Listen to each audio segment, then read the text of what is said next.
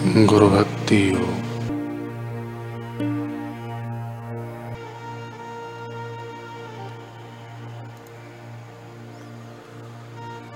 गुरु भक्ति एवं गुरु सेवा के फल स्वरूप आखिर आत्म साक्षात्कार होता है।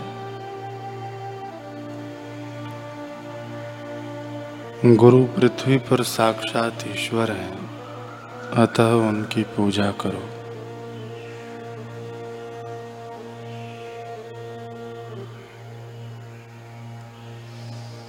कुछ भ्रांत शिष्य कुछ समय के लिए अपने गुरु की सेवा करते हैं। फिर मैंने चित्त शुद्धि प्राप्त की है, ऐसी मूर्ख कल्पना करके गुरु की सेवा छोड़ देते हैं। उनको सर्वोत्तम ज्ञान प्राप्त नहीं होता। उनको ध्येय सिद्धि नहीं होती। उनको थोड़ा बहुत पुण्य अवश्य मिलता है, लेकिन आत्म साक्षात्कार नहीं होता। सचमुच यह एक बड़ा नुकसान है, उनकी यह गंभीर भूल है। गुरु भक्ति और गुरु सेवा साधना रूपी नौका की दो पतवारें हैं। जो शिष्य को संसार सरिता के उस पार ले जाती है। जो गुरु की शरण में गया है, जो सच्चे मन से गुरु की सेवा करता है,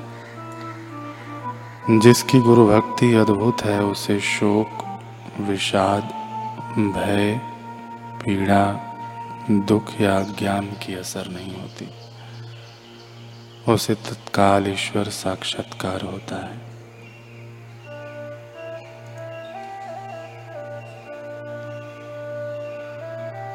महावीर स्वामी एवं उनके शिष्य गौतम के प्रसंग में हम सुन रहे हैं कि पंद्रह सौ तपस्वियों को महावीर स्वामी ने कहा कि ये केवली पद को प्राप्त हो चुके हैं। गौतम पर जैसे इंद्र का वज्र गिरा, वेदना फिर हरी हुई कि हाय, यह कैसे हो गया? जो मेरे प्रभाव से यहाँ आए विकल्प वृक्ष बन गए और मैं नीरा ठूंठ रह गया। जिन्हें मेरे द्वारा उपदेश मिला, दीक्षा प्राप्त हुई वे केवली और मैं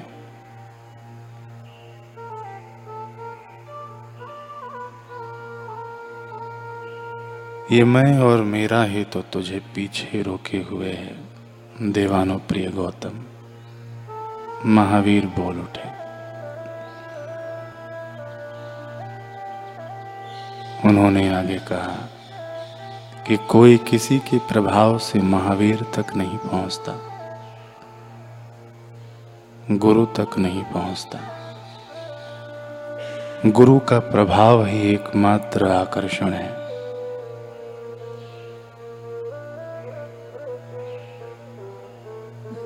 तुझसे झलक कर मैं ही अपनी इन आत्माओं को अपने पास ले आता हूँ। तू तो केवल एक माध्यम है।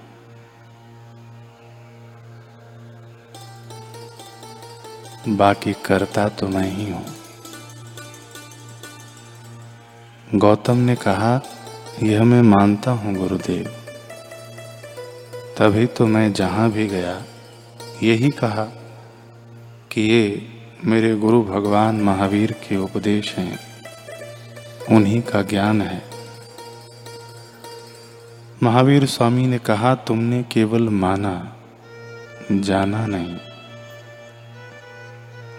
तुमने केवल कहा, अनुसरण नहीं किया। नहीं तो तुम गुरु का मार्ग छोड़कर अपनी मनमानी साधना की यात्रा क्यों करते?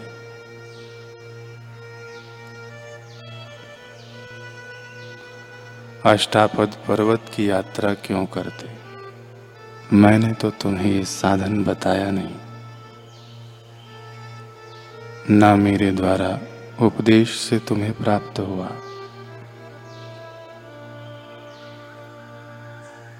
तुम्हें मेरे बताए साधन लघु लगने लगे। और अन्य मनमानी साधना तुम्हें श्रेष्ठ लगने लगी। अपने जीवंत तीर्थंकर को छोड़कर तुम कहाँ चले गए? कहो गौतम। गौतम झुंझलाए हुए कहा, पर गुरुदेव, मैं तो आपके निकटतम रहा। फिर भी मुझे केवली प्रसाद से वंचित रहना पड़ा। मुझे वो ज्ञान का प्रसाद नहीं मिल पाया।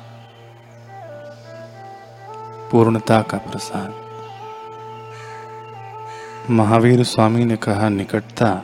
हाँ तुम मेरी देह के निकटतम रहे। इसलिए गौतम, मेरी दैहिक संपदाएँ तुम्हारी हो गई।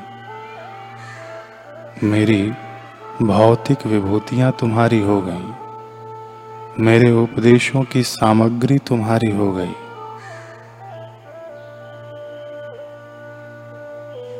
एक सांसारिक पिता की भांति मैंने तुम्हें पुत्रवत प्रेम दिया। परंतु गौतम,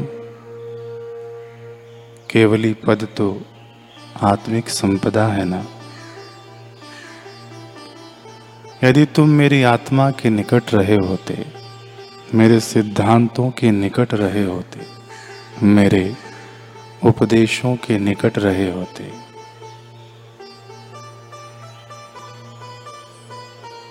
मेरे दिए हुए ज्ञान के निकट रहे होते। तो इसके अधिकारी भी हो गए होते।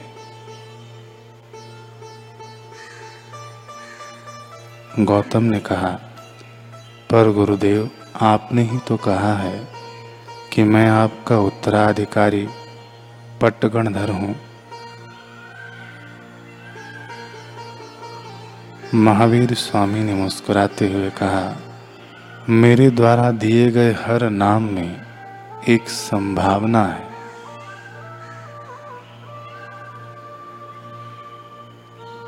और उस संभावना तक मेरा संकल्प और तुम्हारा प्रयत्न ले जाएगा। उसमें मेरी आकांक्षा छुपी होती है। मैं चाहता हूँ गौतम कि तुम मेरे उत्तराधिकारी बनो। क्या तुम मेरी चाहना पूरी करोगे पुत्र? गौतम फूट फूट कर रो दिए। कैसे करो, यही तो नहीं जानता। गुरुदेव, आज मुझे अहंकार से भारी अपना अस्तित्व बोझ लग रहा है। इसे आपके उत्तराधिकार के लिए कैसे तैयार करूँ? तब महावीर स्वामी ने परम अलौकिक उपदेश दिया।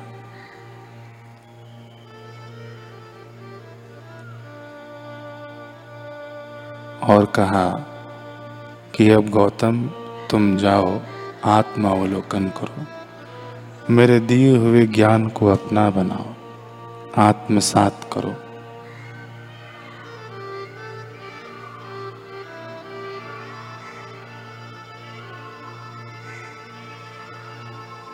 श्रवण गौतम, गुरु के दिए हुए ज्ञान को आत्मसात कर, पूर्णता को उपलब्ध हुए।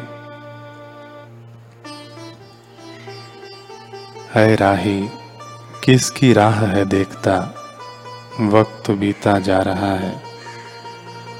अब किसका इंतज़ार कर रहा? सब आ रहे और जा रहे। यह क्रम निरंतर चल रहा। बाट किसकी तो जो हो रहा? गफलत में क्यों जीवन खो रहा? सतपथ की राह पर जो है चला। अमर अविनाशी आत्मदेव उसे है मिला। राह सदगुरु बता रहे हैं, चलना भी उस पर सिखा रहे हैं। आत्मदेव को पाना उद्देश्य हो यही, उसे दिलाना बापू जी का ध्येय वही। लुटा रहे हैं खुशी का खजाना है राही, तू अपना मन उसमें लगाना।